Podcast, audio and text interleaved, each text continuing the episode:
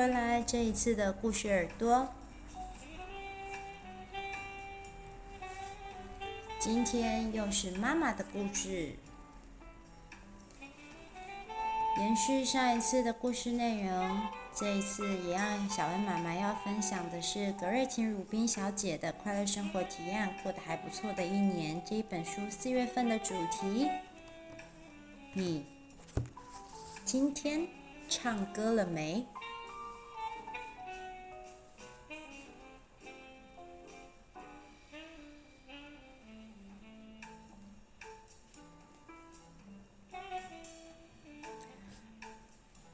不知道大家有没有觉得，就是结婚之后啊，或者是说当妈妈之后，快乐变得比较不容易。那有时候是保持快乐也很不容易。四月份的主题，你今天唱歌了没？我觉得对我来讲，就很像是要学习如何保持快乐。之前跟大家分享过的主题，有关于收纳的主题，小安妈妈也讲过，说就是。因为想要让自己变得快乐一点，让家庭气氛变得好一点，那就是想说要怎么样做，减少家事的量，然后来减少妈妈的体力负担。那现在呢，就是这次要分享的，就是如何可以保持快乐。那综合书里面的内容，还有我自己做的一些真实做过的经验跟分享。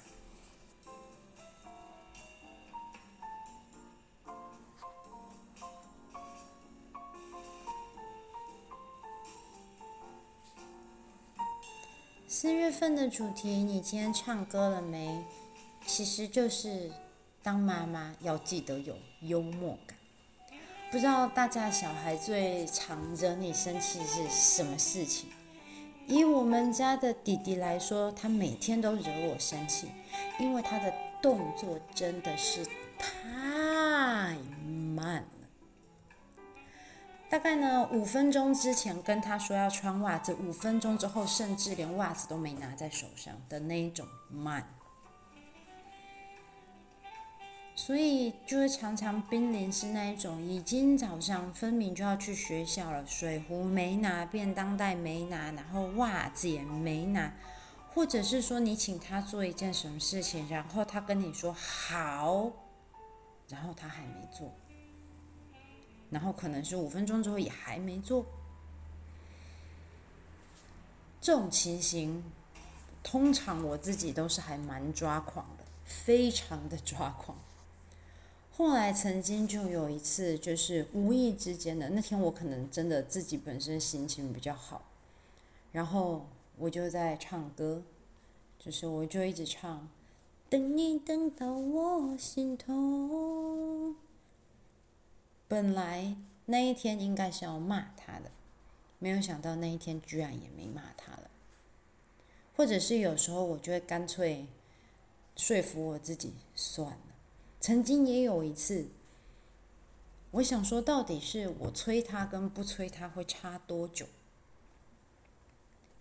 有一次我就完全真的不催他，才发现，哎，原来。两者之间相差的时间大概就是我催他快五分钟，我催他不催他慢五分钟。可是如果催他的话，等一下虽然快了五分钟，但他心情很不好，所以他就会衍生出后续的问题。从那一次之后，我也跟格瑞琴鲁宾小姐一样，就是开始会想说，有一些问题。如果不是真的有对孩子啊有什么安全上的危险，不一定会用很严肃的态度跟他们说，就是会用一些比较有幽默感的方式去处理。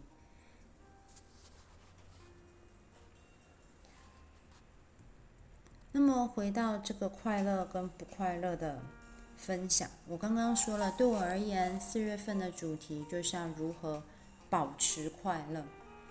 会说保持快乐，就是因为其实成一个成年人，即便是全职妈妈，已经没有工作压力，你的生活当中还是有很多琐事啊，或者是说其他需要消耗你精力的事情。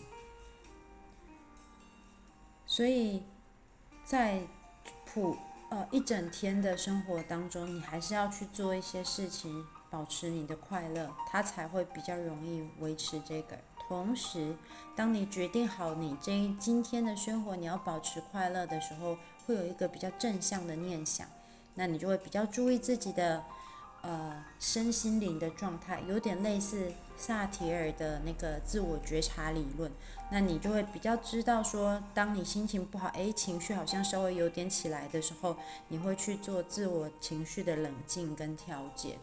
那也会能够比较好维持自己的情绪，还有自己跟。呃，家人之间的关系。那保持快乐这件事情，小恩妈妈自己的观念是，她大概就是分成是创造快乐、营造快乐，还有复制快乐。为什么这么说？创造快乐的话，我举个小小的例子，呃，应该是一个礼拜之前吧，就是呃那一天我就是。晚下午的时候，我在跟我儿子玩他最最最喜欢的角色扮演游戏。就我也不懂，一个小男生，反正还是很喜欢拿那个乐高积木玩哦，在那边演好人跟坏人，然后揍来揍去的这个可能性这样子。那那一天下午晚上，因为就是我还要做其他家事的关系，所以我就大概只陪他玩了可能半个小时吧。然后后来晚上他就去睡觉了。然后睡前呢，因为我自己的呃做完家事之后，发现有剩下的一个空的线轴，大家明白吗？就是那个有点像是啊、呃，我们用的那个卫生纸中间有个那个圆圆的纸卷，那种圆形的线轴。然后我就把他的他下午跟我玩的那个乐高的小人偶，然后用橡皮筋全部捆在上面。等到第二天早上起来，他笑翻，因为他觉得我把我他的那个人偶拿去做鞋齿了。就他跟他姐姐两个人就在研究说，就是要他还可以把那个线轴放在地上滚来滚去，因为它是圆形的嘛，可以滚动。然后他就把小人这样压来压去，因为那那个小人是他昨天游戏设定的一个坏人，然后他就觉得那样很好笑。然后再加上他又可以把橡皮筋抽出来，把他的人偶就是解救出来，又可以再演说又把橡皮筋捆上去，那他就觉得说，诶，怎么会妈妈会跟我开这个玩笑？所以那一天他们就很觉得那很好玩。那其实这样子的快乐的创造，他没有花我太多的时间。就我前一天晚上睡觉前的时候，我就看到那个线轴，然后我就突然想到说，诶，就可以这样子做。那。虽然没有花太多的时间，可是因为你的这个创造，他对孩子来说是你有重视他喜欢玩的游戏的，所以快乐的创造，其实你可以去观察说自己的孩子到底喜欢什么，那他是需要时间跟精力的去观察。比如说像我自己举例，姐弟弟，我刚刚说的就是他喜欢玩这些角色扮演，那姐姐的话，因为她。比较不喜欢玩这个，就我们家姐姐从小就没有喜欢洋娃娃这一种事情，她比较喜欢呃，比如说妈妈可以在睡前，诶，今天好难得，妈妈比较早做完家事，可能可以在她的床旁边待一会，然后帮他按摩一下手啊，按摩一下背啊，然后陪他就是聊聊天这样子，这就是对我们家姐姐来说，大概可以一秒入睡的一个好心情。那是他喜欢的东西。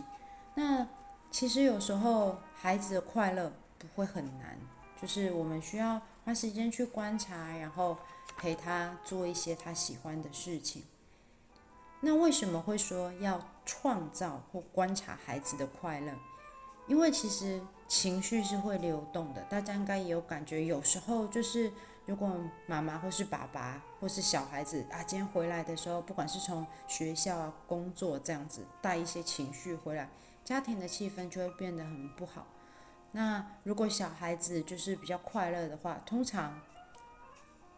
因为母亲是创造快乐的人嘛，比如说我今天哈，可能在睡前陪了我的小孩子五分钟，那他会给我一个正向的情感反馈，就是他可能跟说啊，妈妈，我好爱你啊，我最喜欢妈妈这样子陪我，我觉得很幸福。同样的，妈妈也会可以体会到、感受到那一种幸福，所以她就会有一个正向的情绪流动，也更容易帮助跟保持妈妈自己本身的快乐。还有另外一个，我觉得我自己也很很好用的，就是营造妈妈自己本人的快乐。为什么会说是妈妈自己本人的快乐？就是其实我们当妈妈之前，我们都是有自己喜欢，然后也做了让我们快乐的事情。比方说，对我而言，就是去运动，那或者是说，呃，做一些就是手工艺品的东西，那比如说做一些呃吊饰啊，或者什么这一类的东西，小娃娃，这是我喜欢的。那有时候维持小孩子的快乐，比如说对我而言，陪小陪我的儿子玩那个乐高玩偶装死，我就觉得太幼稚。所以每次我都持续不了多久，因为那个不是我自己妈妈自己本人真的喜欢的事情。那有时候我们可以反过来，让孩子陪妈妈从事一些真正喜欢、妈妈也喜欢的事情，这样妈妈也能够自己比较快乐，同时你也可以让你的孩子体验你的快乐。举个例子来说，其实前诶最近小孩子寒假在家，然后。那一天就是好不容易啊，下了好多一阵子的雨，终于有一天是比较晴天的天气，让我们出去外面。本来只是说要去公园，就是散散步、溜个溜滑梯这样子。我小孩已经很大了，但他们还是对于就是攀爬设施啊、溜溜滑梯，偶尔还是去玩一下。但后来那一天，我就提议说，诶，要不要去打羽毛球？但你也知道，他们就是小孩子刚打羽毛球的时候是不能按照规则打的，因为技巧不够好。但就好死不死那一天呢，就是他们打球打羽毛球，然后因为力气力道不够嘛，所以发球的每一球基本上都是很贴网的那个球，所以就每一球我都接不到，然后他们好像就觉得那很好笑。所以虽然不是刻意的，我只是单纯觉得说我去运动一下这样子，我自己的去透透气，妈妈自己心情比较开心。结果就是因为就是也做了妈妈自己喜欢做的事情，然后小孩子也从中享受到那个快乐。有时候呃陪小孩子陪妈妈做一些妈妈自己喜欢的事情，小孩子也会喜欢的，大家可以尝试看看。那。诶，如果大家有看小妈妈的 podcast 的故事耳朵的话，其实也知道说这个是我，呃，一年前吧，还是两年前，就是疫情来的时候，小孩子停学的时候，然后我们就在家一起做的。但当时其实我没有想太多，只是觉得说，嗯，停学的时候有一有一个事情可以做，然后我们一起去做那时候的小狗黑皮的原创故事，做一些搞笑故事。没有想到，都已经事隔一年了，孩子现在要上学嘛，所以时间就合不起来这样子。然后他们也还是会很怀念当时曾经做过这个故事，甚至偶尔听到的时候，也都还是会觉得非常非常好笑。那所以就是做母亲自己喜欢的事情的快乐，小孩子也会受感染，甚至也会变成他以后快乐的来源，也不一定。所以也很建议大家，就是不一定只要依照孩子的那个情绪，我们自己也可以把自己喜欢的东西跟孩子介绍，然后有可能孩子会因此就喜欢上啊，即便孩子没有喜欢上。妈妈的这个情绪也会变得比较好。有时候，如果单纯只是我们都一直陪孩子做孩子喜欢的事情，那其实会有点勉强我们自己，所以不见得我们妈妈自己的情绪可以维持得很稳定，反而会有一种就是，哎呀，我都已经陪你玩这么久了啊，那个我又不喜欢。这样子的感觉，所以有时候可以反过来做一些妈妈自己也喜欢的事情，搞不好会变成亲子之间有一个共同都喜欢的兴趣，反而建立一种家庭传统。我觉得这个也很棒。那再来最后一个就是复制别人的快乐。为什么会说是复制？有时候就是我会特别分享一些我觉得搞笑的笑话啊，或者是我看到的好笑的影片，就是这样。网络上现在都有很多这种就是很好笑的短视频啊，或者什么，只要内容我自己看过是没有什么太大的问题，也会让孩子看一看。那或者是会收集网络上的一些我觉得有趣的亲子游戏或是亲子活动，然后一起来做。就是有时候我们自己没有这么多的主意，或者是说也不可能每天都做一样的事情，想要让生活有一点变化。诶，生活当中的变化其实是可以给大脑一些刺激感啊、新鲜感，会刺激，有点像我们上一次说的运动会刺激大脑产生多巴胺一样。新的刺激，因为大脑会需要去重新建立、建立回路学习，它其实也是会给大脑一些正向的刺激跟快乐的。所以有时候时不时我可能就会去找一些诶不一样的东西来做，比如说偶尔做一下小饼干。哦，偶尔做一下糖果、软糖啊，这样子之类的，有可能是孩子从来没有全还从来没有尝试过的事情，然后大家一起去试试看。但有可能就是这样的尝试是非常累人的，比如说你做面包、做蛋糕，有可能就是弄得家里面全部都是，哦，或者是，嗯，它的效果有可能不如你的预期。我最常，比如说做一些亲子活动，就最常见到的就是，诶，这个活动，其他网络上看起来，其他小朋友玩得很有趣，可我的小孩或许没有这么喜欢，那也没关系。但如果喜欢的话，又多了一项可以拓展自己快乐的一个新的 option。所以跟大家分享一下这几个方法。总结的来说，其实快乐是真的很需要被创造，或者是刻意营造出来的。好像到了大一点，就是从小小孩子，然后到大一点之后，我们就会渐渐的比较不那么容易感觉到快乐，很可以理解，因为生活就会变得没有那么多新鲜的事情。孩子的时候，因为不断的在长大，所以你大脑会一直受到刺激，那你会有不断的有很多新的想法啊，新的人会去。就是接触到会换环境，比如说小学、中学、高中又换班级这样新的兴趣班，但大人之后环境就会变得比较固定，所以想要去保持那个快乐，必须得大人，就是我们家长自己本人，就是要真的要去想办法，不管是去创造，或者是去营造，或是维持一定的一个家庭传统。在这边要分享葛瑞琴·鲁宾小姐在书里面说的，她说呢，要从一段经验当中得到最大的快乐，我们必须要去正视它、体验它、表达它，最后是回顾它。这个也是今天要带给大家最后一个方法的分享。不知道大家有没有就是呃为自己的生活做记录的习惯？我们是就是在孩子很小的时候呢，就会去做就是孩子的照片的记录。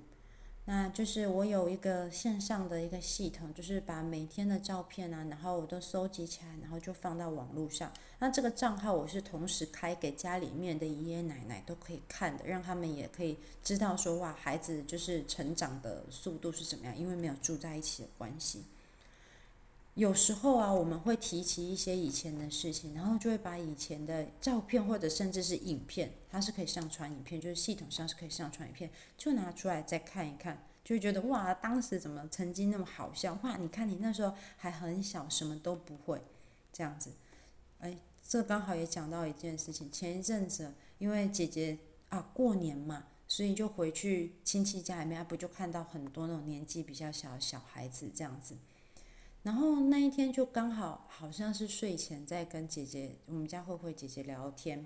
然后就聊到说小朋友的时候，小孩子会在睡觉的时候被自己吓醒，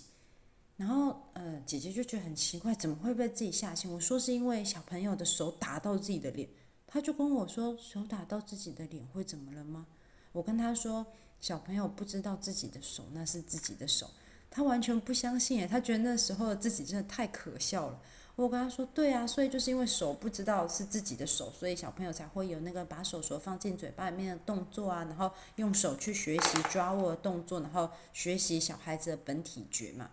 那他就觉得这是一件非常有趣的事情，也看了以前自己，比如说他会吃饼干，有没有小朋友不都会吃饼干，然后吃一吃把自己的手吃进去，然后就觉得自己小时候怎么这么的可爱，原来自己是一路长大过来。那。在讲这一段回忆的时候，我也跟他说很多他自己其实已经不记得的小时候的事情。讲完之后，他突然跟我说：“哇，妈妈，你都记得我们小时候发生过的事情呢，你是不是真的很爱我啊？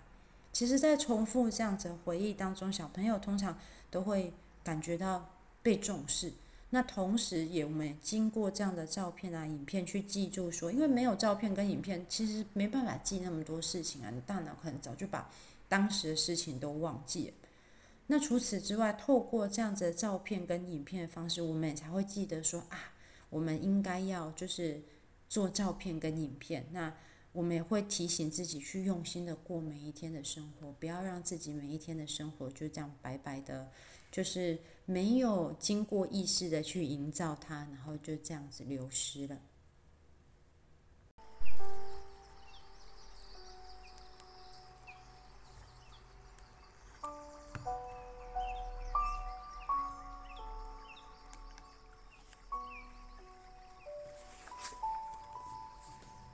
那这一次的节目跟大家分享了很多小安妈妈还有葛瑞琴鲁宾小姐在书里面用到的方法。那建议大家其实可以把书买回来看一下。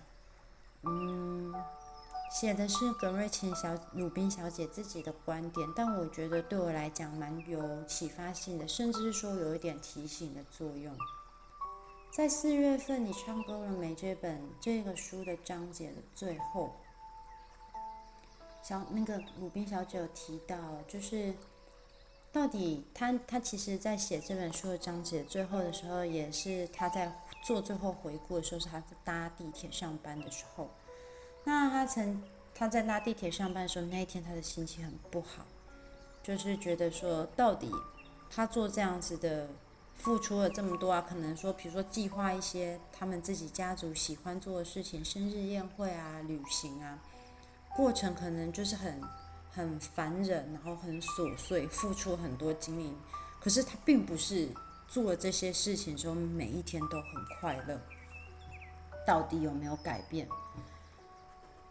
呃，后来他得到的结论是，他觉得他自己本人的个性是没有改变的，就是说呢，他的。可能还是会为了一些小事情，就是心情受到影响。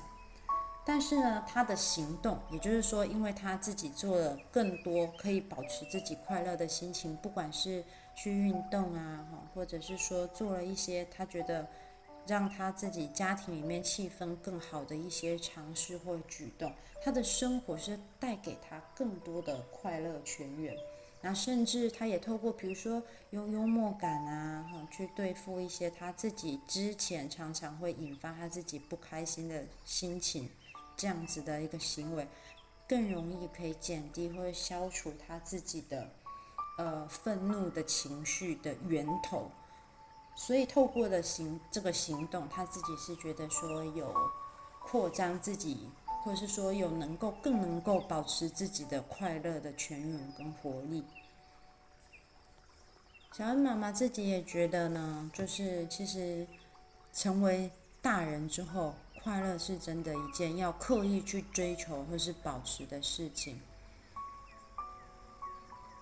那我之前也跟大家分享过，之所以会就是去买了这一本书，就是格瑞婷鲁宾小姐出版的《我的快乐生活提案》。是因为想要让自己对自己的情绪有更多的觉察，然后不想要让自己的坏心情就是呃带到家里。那大家也可以观察一下自己生活当中的心态，然后跟小恩妈妈一起练习。我只能说练习，因为到现在也是不能够百分之百成功，但是可以变得更觉察一点，或者是说更平静一点的去看待。呃，或者说更有意识一点的去看待自己每天的情绪状况。那希望大家一起做练习，也祝愿大家可以变得更开心，那更有活力。那这一次的故事耳朵分享就到这边，下一次再见，大家拜拜啊！喜欢故事的话，记得帮小恩妈妈分享给你的朋友。觉得实用的话，也或者是有任何意见，也欢迎在 Podcast 下方留言给小恩妈妈哦。拜拜。